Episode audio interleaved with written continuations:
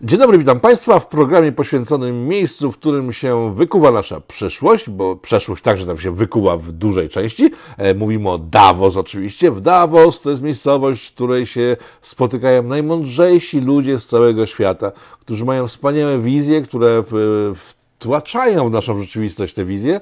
E, dzięki pieniądzom, którzy posiadają ludzie może niezbyt mądrzy, ale jednak pragnący być wspaniałymi i cudownymi. E, to jest kolejna edycja Davos, która się właśnie skończyła, a w związku z tym, że się skończyła, to myślę, że czas jest na podsumowanie i nie, naszym gościem nie jest dzisiaj Radek Pogoda, bo z nim zrobiliśmy o Davos materiały rok i dwa lata temu. Dziś pan Adam Wielomski, którego serdecznie witam, jest gościem Państwa i moim i o Davos właśnie sobie porozmawiamy. A dzień dobry, dzień dobry, zarówno tutaj gospodarzowi, jak i tych wszystkich, którzy jeszcze chcą nas oglądać. Tak, bo to, bo to stachanowcy, którzy chcą nas oglądać. No tak, no po prostu wywrotowcy, stachanowcy oraz ludzie, którzy ciągle nie wierzą w to, że się dzieje to, co się dzieje. To po prostu niedowiarki. No i tak. denialiści oczywiście. Tak, Panie Ramie, skończyło się Davos. Jak co roku zebrały się, jak wspomniałem, wyjątkowo interesujące osoby, które mimo tego, że nikt ich nie wybierał, w świecie demokratycznym dyktują przyszłość świata demokratycznego, e, który to świat demokratyczny mają głęboko w nosie, gdyż ich decyzje są podejmowane w, w małych gronach, e, eksperckich oczywiście, i mają na nas ogromny wpływ. Co w tym roku było grane w Davos, bo to może być ciekawe. Czy jakieś nowości się pojawiły, czy grana było e, klimatyczne oziębienie, ocieplenie, w, nie wiem, szczepionki może. Co w tym roku się działo w Davos? Myślę, że to, to nie jest takie proste pytanie, dlatego ja że spotkania w Davos mają jakby dwa piony. Pion oficjalny, który każdy z nas, nie jadąc do Davos, E, prywatnym odrzutowcem, bo tam się inaczej nie jeździ niż prywatnymi odrzutowcami, nie wynajmując sobie hotelu za 100 tysięcy euro za tydzień, bo tyle podobno kosztuje, i nie wynajmując sobie na noc pań do towarzystwa po 2,5 tysiąca euro, bo też podobno tyle to kosztuje tam, e, to każdy z nas może sobie pewną część Davos zobaczyć, dlatego że na YouTubie na e, profilu Światowego Forum Ekonomicznego możemy sobie obejrzeć wszystkie dyskusje publiczne, chyba wszystkie. Oczywiście tych wszystkich dyskusji publicznych nikt nie obejrzał i ja też ich wszystkich nie obejrzałem z powodu bardzo prozaicznego. Jest ich tam pewnie ze 300, dlatego że e, to przez 4 dni toczyły się te dyskusje. Część były plenarne, ale część to była w grupach i to równocześnie się działo. Więc gdyby ktoś chciał to odsłuchać wszystko, to pewnie musiałby siedzieć za dwa tygodnie tygodnia, ponieważ Davos skończyło się kilka dni temu, więc nawet jest to fizycznie niemożliwe. E, więc, może, więc ja sobie tam odsłuchałem kilka tych paneli dyskusyjnych, które z żoną żeśmy odsłuchali, które uznaliśmy za najciekawsze, ale to jest oczywiście nasza subiektywna e, ocena. E, I dlatego mogę porozmawiać o tym, co w tych panelach, które odsłuchałem, co było mówione. No i jest jeszcze drugi wymiar Davos, o którym niewiele wiadomo i niewiele się dowiemy. To znaczy wszystkie rozmowy zakul, za, kuluarowe, zakulisowe, przy stolikach, przy śniadankach, obiadkach, kolacjach. E, powiedzmy sobie szczerze, e, te rozmowy przy obiadkach i kolacjach w 4, 6, 8 i 10 oczu z pewnością były ciekawsze niż te, które nam relacjonowano, e, dlatego że e, tam spotykali się panowie i panie, którzy tam poniżej 10 miliardów dolarów na koncie to w ogóle nie zaczynają i którzy spotykali się tam ze sobą, aby uzgodnić swoje różne plany i projekty z jednej strony, a z drugiej strony dopraszali w charakterze no, ubogich krewnych polityków, czyli prezydentów, premierów i ministrów. No i mówiąc brutalnie, znaczna część tych polityków przyjechała tam po prostu po instrukcje i to, co ta część niejawna, kuluarowa, oczywiście będziemy mogli się z niej dowiedzieć, co się tam dzieje dopiero po owocach, jak mówi Pismo Święte. Pewne rzeczy pewnie zaraz zostaną odkryte. Przypominam, że po poprzednim Davos z ubiegłego roku, kilka dni po zakończeniu kuluarowych spotkań w Davos, przepraszam, mieliśmy decyzję Unii Europejskiej o dopuszczeniu robaczków do jedzenia. Yy, I to było po tym, jak Klaus Schwab tam na którymś z panel, w paneli e, razem ze swoimi kolegami nawoływali, że trzeba jeść białko z robaczków i że robaczki, czyli ci biedniejsi których nie stać na przylot do Davos, na te hotele i na te panie do towarzystwa, to powinni sobie te robaczki e, wsuwać. E, także ja mogę powiedzieć e, z tego, co wiem, możemy porozmawiać na, te, na temat tego, co tam było mówione, plus możemy to pokazać w takiej szerszej perspektywie, bym powiedział, Davosowej, dlatego że wraz z moją żoną się tą tematyką zajmujemy. No, moja żona napisała całą książkę o Klausie Schwabie, Imperium Klausa Schwaba. Jedna planeta, jedna zarząd, y, jedna, jedna ludzkość, jeden zarząd. Ja napisałem y, o doradcy Klausa Schwaba, Juwala y, Noachu Hararim, Grabarz Człowieczeństwa, książeczkę. Przy czym Harariego akurat w tym roku nie było, bo Harari trochę podpadł Klausowi Schwabowi w trakcie roku. Miał tam różnych kilka zbyt radykalnych wypowiedzi i Schwab go tak no odcinał się nawet tam raz w jakiejś sprawie od niego, więc go uznano, że w tym roku nie będzie e, zapraszany, bo trochę się widocznie zrobił chwilowo obciachowy, bo za głośno i zbyt wprost powiedział, e, co tam jest mówione e, w kuluarach jakie tam ci bogaci ludzie mają w stosunku do nas maluczkich projektów. A co powiedział? Bo to jest ciekawe, bo za co został zestrofowany, strof, za co był strofowany przez e, z, tego, z tego co pamiętam, miał jakąś taką bardzo mocną, nawet jak na niego, wypowiedź e, ateistyczno, antyklerykalno, antyreligijną, od której Klaus Schwab się odciął, e, dlatego że Klaus Schwab no, zawsze z troską pochyla się nad kwestiami religijnymi kościołów.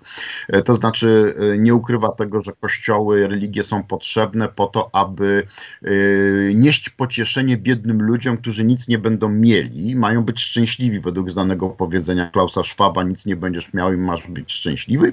I Klaus Schwab zawsze uważa, że tych biednych mają pocieszać albo psycholo- psycho- e, eksperci od psychologii, psychiatrzy tabletkami, albo duchowni za pomocą e, Słowa Bożego. Więc w projekcie Klausa Schwaba religia i kościoły są potrzebne jako swojego rodzaju organizacje treningowo-charytatywno-psychologiczne a, a, a Harari tam no, zbyt głośno wprost to y, negował, y, mając jakieś takie radykalne ateistyczne wypowiedzi. Y, także został jakby i z tego powodu prawdopodobnie w tym roku nie został zaproszony, no bo to jest trochę taki bym powiedział fopa takie małe, bo tu z jednej strony Harari rzuci jakąś, jakąś wypowiedź o potrzebie zwalczania wszelkich religii, a z drugiej strony papież Franciszek do Klausa Schwaba zawsze co roku roku wysyła taki message, jak to się teraz mówi, e, w, w takie bleble na zasadzie, że kapitalizm inkluzywny to społeczna nauka Kościoła, cieszymy się, że się pochylacie nad losem biednych, walczycie o pokój na świecie i tak dalej. Nic tam z tego nie wynika, ale Klaus Schwab zawsze stara się zachowywać te pozory dobrych stosunków z no, nie tylko z Kościołem katolickim, ale w ogóle ze wszystkimi kościołami, religiami, wyznaniami i osobami bezwyznaniowymi. No tak, ale Harari w swoich książkach wprost mówi o tym, że Bóg jest przeszłością, umarł, nie istnieje, w sobie trochę w niczego się bawi, więc to nie powinno być dla nikogo, dla nikogo zaskoczeniem, że on po prostu w religii nie widzi żadnej przyszłości, przecież człowiek to jest e, zwierzę, pół zwierzę, pół robot, generalnie pozbawione włas, własnych ambicji i jaźni, więc dlaczego jest takie szokujące to, że on nagle zaatakował ko kościoły jako takie? E, dlatego, że Klaus Schwab nie atakuje nigdy kościołów instytucjonalnych. Chce z nimi współpracować. E, można powiedzieć, że e, chce zlikwidować całą zawartość religijną, no bo to oczywiście jest fanatyzm religijny, niebezpieczny dla procesów globalizacji, ale y, nie chce atakować jakby instytucji i głosi taką, podział wszechtolerancję. E, oczywiście Harari wielokrotnie w swoich książkach e, te tematy porusza w zupełnie innym tonie, bardzo agresywnym, e, ateistycznym, no ale jakoś jego wypowiedź wyjątkowo się głośnym echem tam po świecie odbiła i z tego co pamiętam został przedstawiony jako doradca Światowego Forum Ekonomicznego, czyli nie została to potraktowana jako wypowiedź osoby prywatnej, to już mówiąc w języku kościoła, jako wypowiedź doktora prywatnego, tylko jako wypowiedź ex cathedra, no i dlatego Światowe Forum Ekonomiczne się go odcięło i nie został w tym roku zaproszony. Rozumiem. Wspomniał Pan o robakach, które były tematem w poprzednich Davos. E, ja przypomnę, że robaki nie zaskoczyły tak do końca nikogo. Gdyż krótko przed Davos, we wrześniu poprzedzającym, poprzedzającym ten Davos, pani Cindy Crawford i Salma Hayek wystąpiły w reklamach namawiających do jedzenia robaków i wszyscy byli wtedy zdziwieni, skąd ten pomysł i jak to się stało, że one mają takie właśnie reklamówki, a nie inne. Kilka miesięcy później w Davos robaki się pojawiły. To Davos zostało poprzedzone podobną akcją.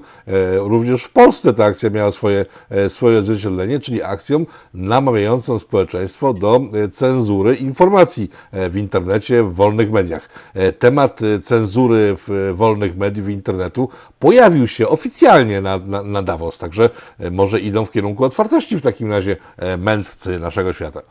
No tak, pojawił się ten temat i to u nie byle kogo, bo u samej Frau von der Leyen, czyli przewodniczącej Komisji Europejskiej, która swoje wystąpienie w Davos poświęciła walce z tak zwaną dezinformacją. E, dlatego że dowiedzieliśmy się mniej więcej, taki mniej więcej przekaz był, że ponieważ wolny świat w tej chwili walczy z Putinem, gdzie nie ma wolności słowa, e, dlatego musi zacząć cenzurować wolność słowa, żebyśmy nie byli jak Rosja. Mniej więcej sens był taki, że ponieważ nie możemy być jak w Rosji, gdzie nie ma wolności słowa, więc będą cenzurowane inne treści. E, czyli tak zwane fake newsy, e, tak zwana dezinformacja, e, czyli innymi słowy w Rosji powiedzmy, nie wiem, główna telewizja nadaje wiadomości, mówi co wolno mówić, a tutaj w Europie, czy w ogóle szerzej na zachodzie CNN-y, prawda, TVP, TVN nam powiedzą co wolno mówić i inne treści będą w takiej sytuacji zwalczane jako fake newsy i dezinformacji. No, generalnie zasada jest ta sama, wolny świat od świata putinowskiego różni się tylko i wyłącznie tym, które treści są e, nielegalne i, i są fake newsami. E, także, także oczywiście tym nas uraczono. To była dosyć e, ważna wypowiedź, bo ja myślę, że tutaj w Polsce również obserwujemy to ograniczenie debaty publicznej. Czasami jest to poprzez, w Polsce widzimy to poprzez na przykład pozywanie wszystkich swoich oponentów, tak, Coś pan wie o tym, na ten tematy. E, tak, tak, coś, coś tam nie, się wydarzyło nie, ostatnio u mnie, ale szczerze mówiąc nie mam czasu tym się zająć. Okej, okay, ale nie wymawiamy żadnych nazwisk, bo ja też nie chcę pozwu dostać.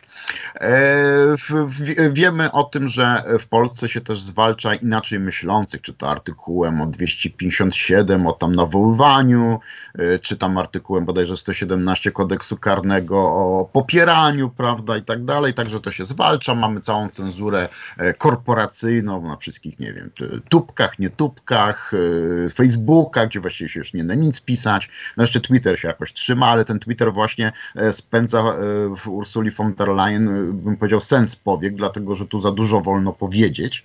No i tutaj, tutaj jest kopalnia fake newsów i, i, i dezinformacji, czyli nie tych informacji, nie tej interpretacji, jaką, jaką trzeba podać. Także, także to była dosyć tutaj charakterystyczna i znacząca zapowiedź. Zresztą tutaj zaraz zauważmy, mamy już nie pamiętam, w trakcie, przed czy dzień po e, była od razu uchwała par, e, Parlamentu Europejskiego w sprawie tak zwalczania tak zwanej mowy nienawiści. I ja myślę, że głos Ursuli von der Leyen i ta uchwała to nie są przy, przypadki. I oczywiście takim bym powiedział refleksem tej uchwały pewnie będzie projekt ustawy podobny e, w Polsce, który tam kolega dr Śmig Iszek, prawda, e, przygotowuje. Także, także to, to, myślę, że był ważny temat.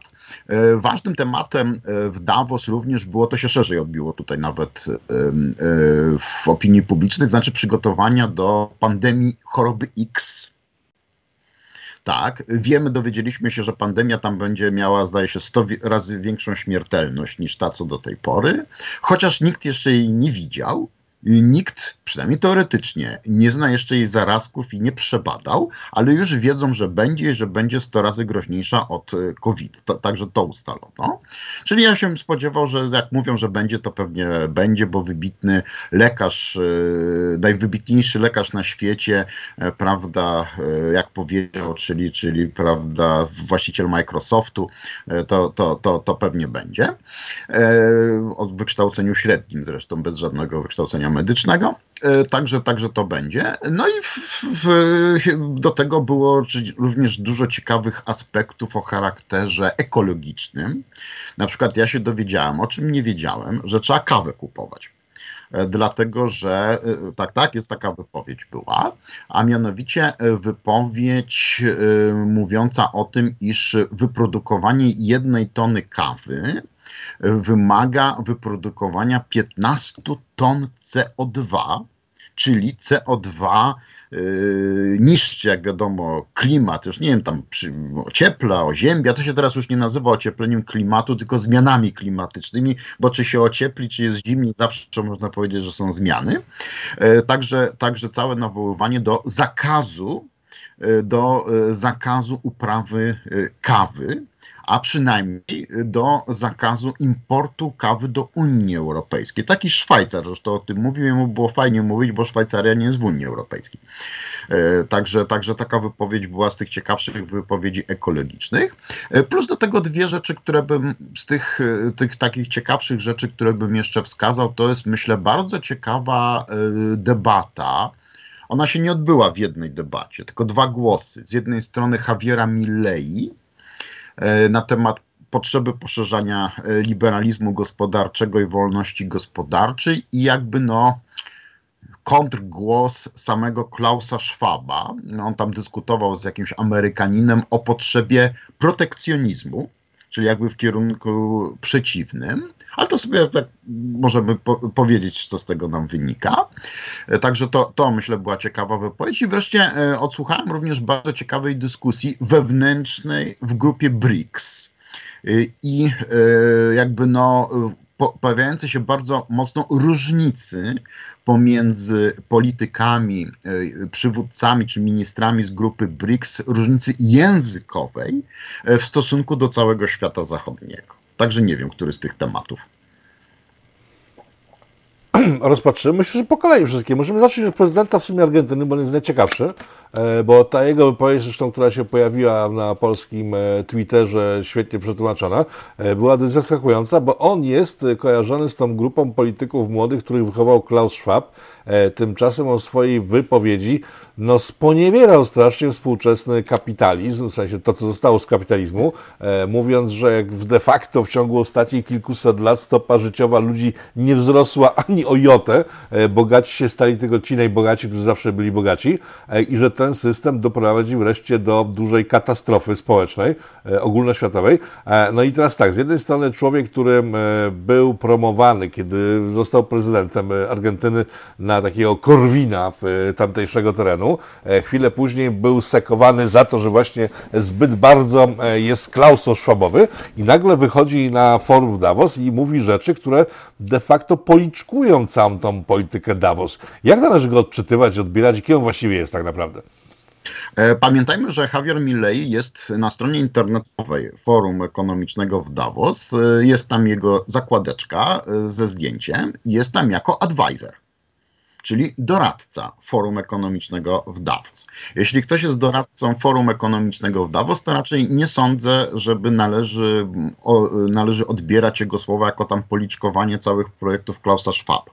E, e, ja specjalnie, nie przez przypadek powiedziałem, że jakby ma, był to tak, taki dwugłos Milley i Schwab, który tam dyskutował z jakimś nie pamiętam nazwiska, Amerykaninem, który się zajmuje produkcją półprzewodników z Intela, z Intelu Intela, Intelu, z, z firmy Intel, o, tak, z firmy Intel, tak, który y, przez wiele lat tam pracował i który y, w tej chwili zajmuje się wprowadzaniem, lobbowaniem na rzecz ustawodawstwa protekcjonistycznego w tej kwestii.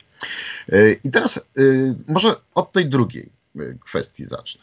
To znaczy, Klaus Schwab rozmawiając z nim, tam się pojawiła taka teza, że świat zachodni e, w tej chwili w świecie zachodnim zostały głównie, mm, głównie właściciele, akcjonariusze, usługi, biura i tak dalej, a cała produkcja nowoczesnych technologii, w tym półprzewodników, przeniosła się do Azji. I tam była taka ciekawa rozmowa, dlatego że y, Schwab ze swoim interlokutorem zwrócili uwagę na niebezpieczeństwo, jakie z tym się wiąże. Dlaczego? Otóż produkcja wszystkich zaawansowanych technologii, nawet jeśli to są formalnie koncerny międzynarodowe zarejestrowane na przykład w Stanach Zjednoczonych, ona się przesuwa do Azji i problem polega na tym, że przy o czym Klaus Schwab często mówi, skróceniu łańcuchów dostaw, czyli mówiąc wprost o powstaniu gospodarek autarkicznych typu anglosaska, europejska, euroazjatycka, prawda, i tak dalej, to się nagle okaże, że 90% przewodników produkowanych jest w Azji. I w momencie, w którym y, pojawią się granice celne i rozpocznie się przewidywana już przez Klausa Schwaba wojna celna pomiędzy takimi wielkimi przestrzeniami polityczno-ekonomicznymi, to nagle się okaże, że półprzewodników w Europie i w Stanach Zjednoczonych zabraknie. E, no to Schwab, prawda, mówi, no to przecież można tą fabrykę wybudować szybciutko w Stanach Zjednoczonych czy w Europie. A tu się okazało, że nie można. Dlaczego? Dlatego, że budowa takiej fabryki, przeszkolenie załogi zajmuje około 5 lat. To nie można sobie wybudować, bo to jest. I problem polega na tym, że na Zachodzie właściwie już nie ma inżynierów i ekspertów, którzy umieją te rzeczy wytwarzać. Są tylko menedżerowie, specjaliści od PR-u, którzy je sprzedają, handlowcy i tak dalej, ale sam Zachód już zaczyna tracić umiejętność wytwarzania tego wszystkiego. Stąd też y, autor y, tego, projektów lobbystycznych razem z, z Klausem Schwabem doszli do ciekawego wniosku, że trzeba wprowadzić y, ustawodawstwo protekcjonistyczne po to, aby wymusić na wielkich korporacjach, żeby wszystkie tego typu nazwijmy to, e, trudne w produkcji, ale bardzo wrażliwe i kluczowe dla gospodarek e, rzeczy, przynajmniej w 50% wytwarzały w krajach macierzystych na zachodzie. Czyli mamy typowy protekcjonizm. E, e, I to jest, tak powiem, ten protekcjonizm, to się wszystko zgadza z tą całą wizją wielkie, Klausa Schwaba, tych wielkich przestrzeni gospodarczych, skrócenia łańcuchów dostaw i tak dalej, do, pod przewidywaną wojnę polityczno-handlową, a może i militarną pomiędzy Azją a Zachodem. I teraz y, obok tego mamy wystąpienie Javiera Milley, którym wszyscy korwiniści, menceniści się zachwycali. I y, on mówi o tym, żeby wszystko sprywatyzować, był wolny rynek, wolny handel światowy i prawda, i nie było żadnych barier, protekcjonizmu i tak dalej. Y, ja powiem szczerze, jak słuchałem sobie, czy właściwie czytałem, bo akurat to, to, to sobie czytałem, to wystąpienie Milley, to skojarzyło mi się takie, ponieważ on się ciągle odwołuje do Ludwika von Misesa.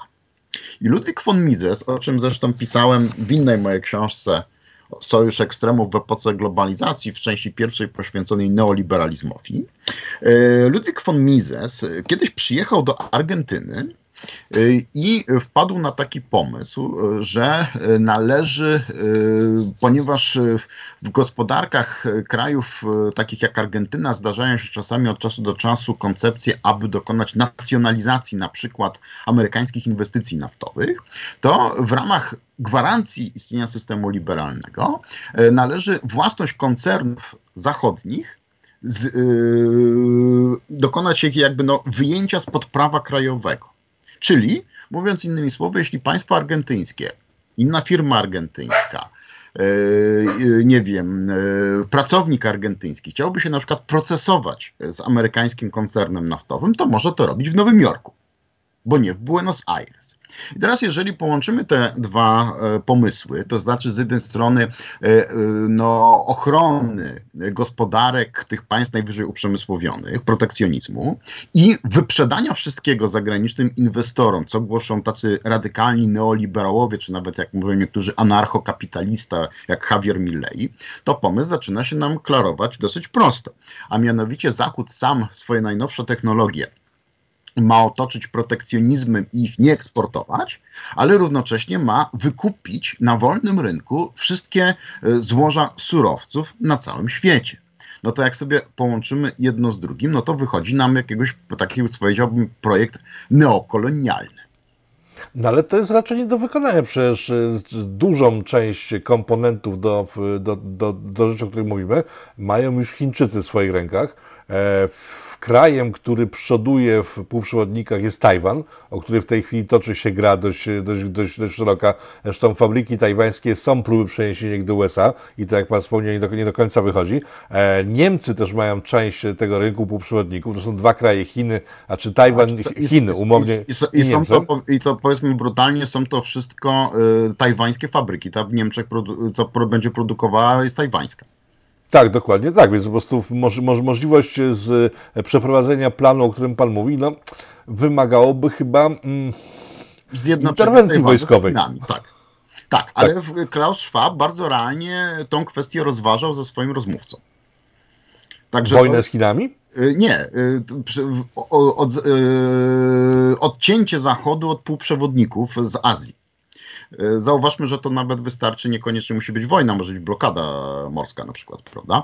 E, generalnie Klaus Schwab uważa, że dojdzie do konfliktu pomiędzy światem zachodnim i światem e, euroazjatyckim, no i że świat zachodni, czyli to, co on rozumie pod światem zachodnim, to będą Stany Zjednoczone, czy może Ameryka Północna z Kanadą, plus Unia Europejska.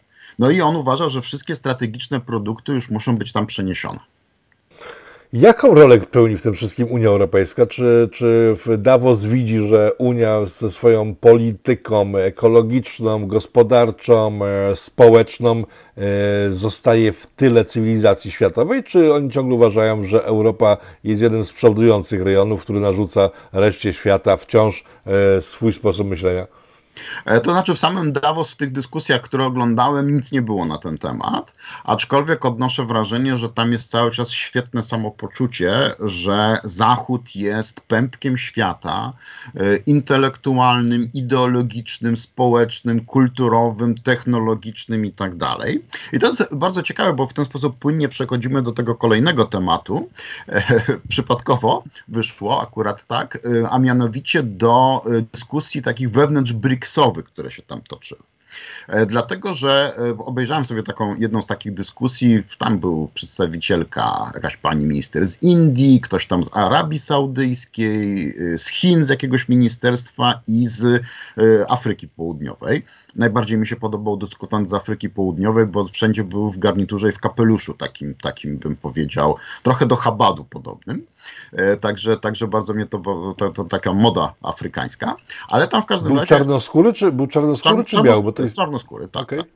E, I tam była, to była bardzo ciekawa rozmowa, dlatego że jak się posłuchało tej rozmowy i porównało się tą rozmowę z tymi y, dyskusjami, które toczą ludzie zachodni, Europejczycy i tak dalej, inny język. Ci zachodni to tak, demokracja, prawa człowieka, liberalizm, E, prawa obywatelskie, ekologia, zielona rewolucja, to znamy to wszystko, prawda? Takie, takie o, praworządność, takie bleble, nic nieznaczące. A przedstawiciele BRICS-u zupełnie przemawiali innym językiem. Państwo, suwerenność, interes narodowy, współpraca pomiędzy państwami, współpraca międzyrządowa i tak dalej, i tak dalej. Także to zupełnie, zupełnie inny język i widać, że e, kraje BRICS, czyli tak zwane globalne południe, ono się emancypuje od Zachodu już nie tylko bym powiedział politycznie, ekonomicznie, ale również zaczyna emancy... znaczy już się chyba wyemancypowało językowo. To jest w ogóle, e, zresztą powiem szczerze, miałem takie mało sympatyczne uczucie, smutne. Dlatego, że jak obserwuję polskich polityków, którzy jeżdżą tam gdzieś do Davos, czy w ogóle spotykają się z zachodnimi e, politykami, to ja widzę to, to na zasadzie takie na dwóch łapkach, prawda? To takie, takie e, słuchanie z wielkimi uszami, jak mówią Francuzi, że sweet tutorei, jestem całym uchem, prawda? No bo ci mądrzejsi nam powiedzą, pouczą, dadzą wskazówki, prawda? A my tacy malutcy, zakompleksieni tutaj z Polski przyjechaliśmy, prawda? I tak dalej, tak dalej. E, I to e, bardzo, tak bym powiedział, niesympatycznie dla mnie, jako dla polskiego odbiorcy, e, koliduje z samopoczuciem tych polityków BRICS-u. Oni już mają świadomość tego, że to nie są już żadne neokolonialne twory, jakieś państwa zależne, wzorujące się na Zachodzie, pouczane. Przeciwnie, oni już mają poczucie własnej wartości, wiedzą, że ich gospodarki są gospodarkami rosnącymi znacznie szybciej od gospodarek zachodnich i mówią kategoriami interesu swoich państw, nie odwołując się takich ogólnohumanistycznego bleble, które świadczy o słabości i szukaniu, bym powiedział, współczucia, e, wsparcia i tak dalej. Także ta różnica językowa była bardzo widoczna. E, też moją uwagę zwróciła ciekawa rzecz. E, ileś przesłuchałem tych wszystkich rozmów w Davos, w których mniej czy bardziej przypadkowo w przesłuchanych przeze mnie rozmowach brali udział przedstawiciele Chin. I ciekawa rzecz, żaden ze Chińczyków, których tam oglądałem, nie mówię, że obejrzałem wszystkie rozmowy, więc być może tam były jeszcze jakieś inne, żaden z Chińczyków nie używał języka angielskiego. wszystkie chińskie wystąpienia były tłumaczone. I to jest ciekawe, no bo czy po pierwsze, czy w Chinach w ministerstwach gospodarczych nie ma nikogo, kto po angielsku zna? Nie wierzę. To jest raczej pewna deklaracja, e, że już nie uznajemy supremacji świata zachodniego.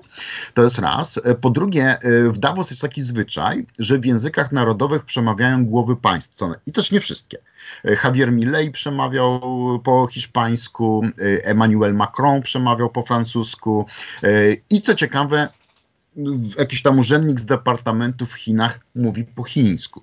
To było bardzo charakterystyczne i bardzo specyficzne, wskazując na, na, że tak powiem, już nawet pod względem nie tylko językowym, ale wprost lingwistycznym wypowiedzenie jakby no e, przez Chińczyków tego, że e, oni tutaj no e, już nie uznają tej supremacji kultury Zachodu. No prezydent Duda uznaje ją, bo próbował znowu mówić po angielsku, ale to zostawmy na bok. E, to znaczy, po, że tak powiem, e, próbie przeszedł na język polski. Da się to usprawiedliwić akurat w Davos tym, że głowy państw tam bardzo często mówią we własnym języku narodowym, aczkolwiek tam no, w internecie się śmieją, że to nie to był powodem, ale to nie bądźmy tak dociekliwi może.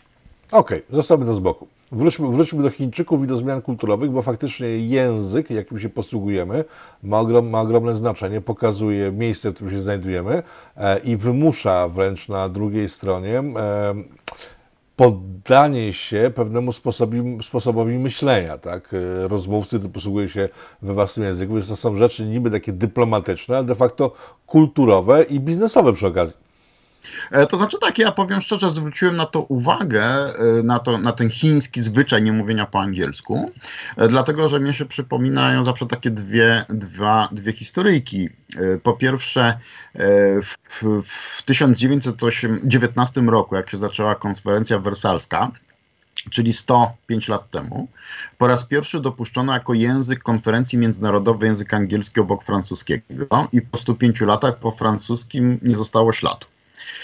i po 105 latach nagle się, że tak powiem, pojawia język chiński. To zwróciło moją pierwszą, moją pierwszą taką, taką, taką, takie skojarzenie. A e, drugie skojarzenie, jakie było, no to oczywiście ktoś może powiedzieć, że język chiński jest nieperspektywiczny, te znaczki i tak dalej, trudne, chociaż już znam takich, co dzieci swoje zaczęli uczyć chińskiego, e, ale pamiętam, zawsze mi się przypomina wypowiedź jakiegoś historyka, którą kiedyś usłyszałem, mediewisty, który powiedział, że nam się wydaje, że język angielski będzie językiem przyszłości. Bo jest w roku tam, nie wiem, 2020 czy 2015, kiedy to powiedział. Ale gdybyśmy ludzi w roku tysięcznym w Europie spytali, za tysiąc lat, w roku 2000, jaki będzie język europejskiej dyplomacji, polityki, ekonomii, no to jaki by odpowiedzieli? Łacina. Oczywiście, że łacina. Także to, co jest dla nas dzisiaj oczywiste, niekoniecznie musi stać się oczywiste za tysiąc lat. I dla mnie ten fakt, że Chińczycy ostentacyjnie mówili po chińsku, e, świadczy o pewnym, bym powiedział, no, wypowiedzeniu warunków hegemonii kulturowej, politycznej, i ekonomicznej, ta kulturowa oczywiście idzie w ślad za tym, e, za e, właśnie, właśnie Zachodowi. Czy Zachód się uczy? To jest pytanie, bo wspomniał Pan o tym, o tym rozdziale mentalnym, czy podziale mentalnym między Zachodem a, a Wschodem, kiedy to Wschód mówi o konkretach, e, Zachód mówi e, o ogólnikach, to mi się przypomniała historia, kiedy to Putin został zaproszony na spotkanie dotyczące ataku na, na Libię, na Kaddafiego. I tam nie dawał się przekonywać przez dobre kilka dni do tego, żeby wziąć udział w ataku. I wtedy Obama jako, jako taki ostateczny argument użył, że jeśli się nie zgodzi z nimi, to oni rozpętają kampanię medialną na świecie, że on jest homofobem. No. I widziałem nagranie z tej rozmowy, to jest dokument na Kanal Plus, można go zobaczyć. I Putin widać było po nim przez jednej strony jest rozbawiony, a z drugiej zdziwiony, że ktoś w ogóle podnosi to jako, jako argument e, w dyskusji dotyczącej życia, śmierci, e, polityki, pieniędzy i władzy. Także to, to, nie, to nie jest nowość w Zachodu, tylko że skoro wtedy Zachód nie zauważył, że po prostu wchodzi na mieliznę totalną, intelektualną i polityczną, czy on się czegoś uczy? Czy z tego Davos można wyciągnąć wniosek, że Zachód się czegoś uczy, czy raczej e, czy dalej biegnie ku przepaści, jaką e, no, widać już na, w horyzoncie. No ja generalnie uważam, że Zachód się nie uczy, biegnie do przepaści. W Chinach produkują półprzewodniki, wzrasta PKB. Zachód w tym czasie rozważa, czy płci jest 123 czy 158. Także, także ale, może w tle, ale może w tle tego, tego chaosu informacyjnego właśnie o tych płciach, e, między tymi płciami gdzieś w tle może są ludzie, którzy e, pracują e, pełni rozsądku i pomysłu na przyszłość. Czy, czy Europa nie ma żadnego pomysłu na przyszłość, oprócz tego, co oficjalnie pokazuje, co nie jest żadną przyszłością przecież, bo to jest cofanie się w rozwoju. Ja nie dostrzegam tego, tego, tego myślenia zupełnie innego. Z polityków zachodnich, jedynym, który mówił jakimś realnym językiem politycznym, w kategoriach jakichś interesów narodowych i tak dalej, to było wystąpienie prezydenta państwa Izraela Herzoga. Tak, zresztą powiem szczerze, wystąpienie, które takie déjà vu miałem pewne, jakiego słuchałem, a mianowicie dowiedziałem się z tego wystąpienia, że Izrael w tej chwili walczy z Hamasem i z Imperium Zła w postaci Iranu. I teraz uwaga, Izrael walczy za was, za cały wolny świat, za Zachód i to jest wasza wojna, tak? I to jest cała wojna w obronie demokracji, tolerancji, praw człowieka i tak dalej. I, i bombardujemy terrorystów, prawda? I to była jedyna taka wypowiedź w kategoriach interesu narodowego. Jak mówię, taki język, ta walczyć z, za was i tak dalej, to mi trochę przypominał Żeleńskiego, tak jakby jedna firma PR-owska przygotowywała im wystąpienie. Zresztą Żeleński tam odsłuchałem kawałek, mówił dokładnie to samo. E, czyli, czyli jakby no można powiedzieć, że tylko ci, którzy rzeczywiście toczą jakąś konkretną walkę, E, militarno-polityczną na Zachodzie rozumieją w kategoriach realnej polityki. No inni w kategoriach realnej polityki to niestety nie rozumieją, myślą właśnie w tych kategoriach tej mowy trawy się posługują. Odnoszę w ogóle wrażenie, że nie są w stanie już nawet mówić innym językiem.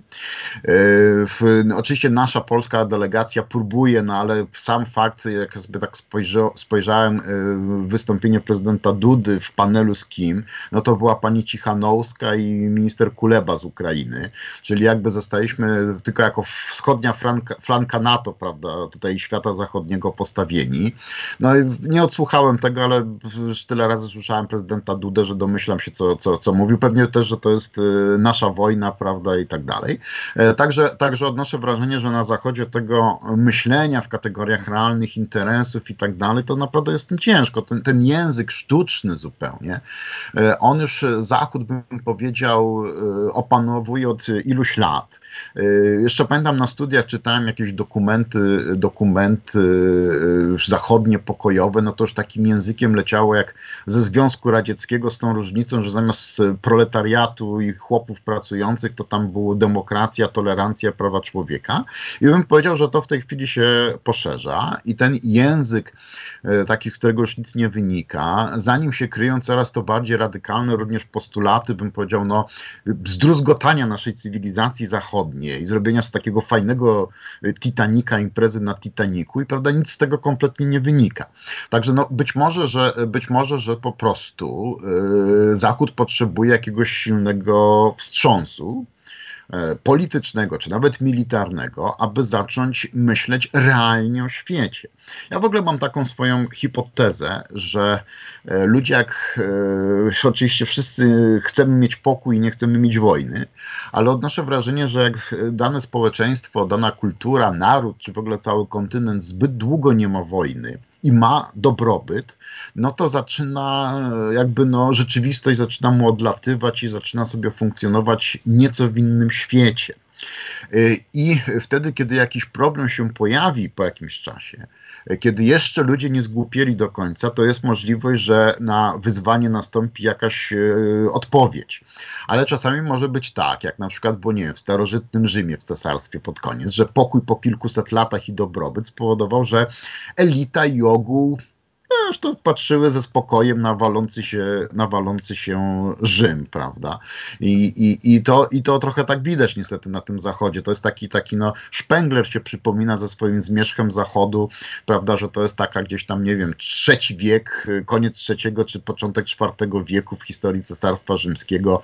Pokój, dobrobyt, zjednoczony świat ówczesny, prawda, e, czyli w taki można powiedzieć ówczesny globalizm, a gdzieś ci barbarzyńcy już na granicach stoją ale, ale, ale nikt na to nie zwraca w ogóle uwagi, jakby no, żyje swoim, swoim własnym światem. No tutaj jeszcze niestety mamy te media, e, bym powiedział, społecznego komunikowania masowego, które ten język nic nieznaczący rozsiewają i wychowują jakby nie tylko polityków, ale ogół społeczeństw w takim, bym powiedział, pustosłowiu i bezmózgowiu równocześnie.